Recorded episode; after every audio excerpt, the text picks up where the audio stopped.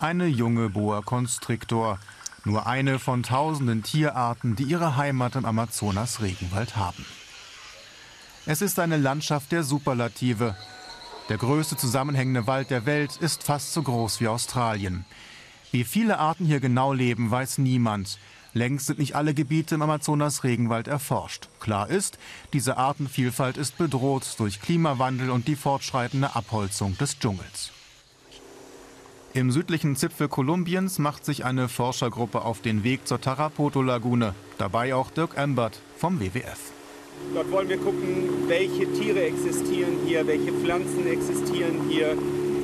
Es soll der Wert dieses Gebietes erarbeitet werden. Die Forschergruppe schlägt ihr Lager in einer indigenen Gemeinde auf. Im Dorf werden die Wissenschaftler bereits erwartet, unter anderem von einer hochgiftigen Viper.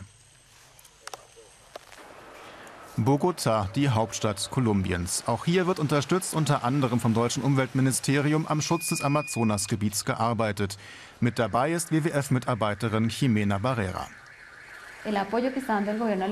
Die deutsche Regierung ist eine wichtige Stütze für uns bei dem Versuch, die verschiedenen Amazonasländer an einen Tisch zu bringen. Danke, dass Sie alle gekommen sind, um über die Amazonas-Vision zu sprechen. Ximena Barrera setzt sich auf internationaler Ebene für den Schutz der Amazonas-Region ein. Konkret sieht das so aus. Amazonas-Nationen, darunter Kolumbien, Brasilien, Ecuador und Peru, koordinieren ihre Projekte im Rahmen der internationalen Klimaschutzinitiative. So nüchtern sieht die logistische Seite des Naturschutzes aus. Zurück in die Praxis. Bei der Amazonas-Expedition kommen jetzt Fangnetze zum Einsatz. Anspannung bei den Fischexperten wie José Saulo Usma vom WWF. Denn an dieser Uferstelle wurde noch nie zuvor die Artenvielfalt wissenschaftlich erhoben. 2 Stunden haben wir jetzt gesucht und bestimmt über 50 Fischspezies gefangen.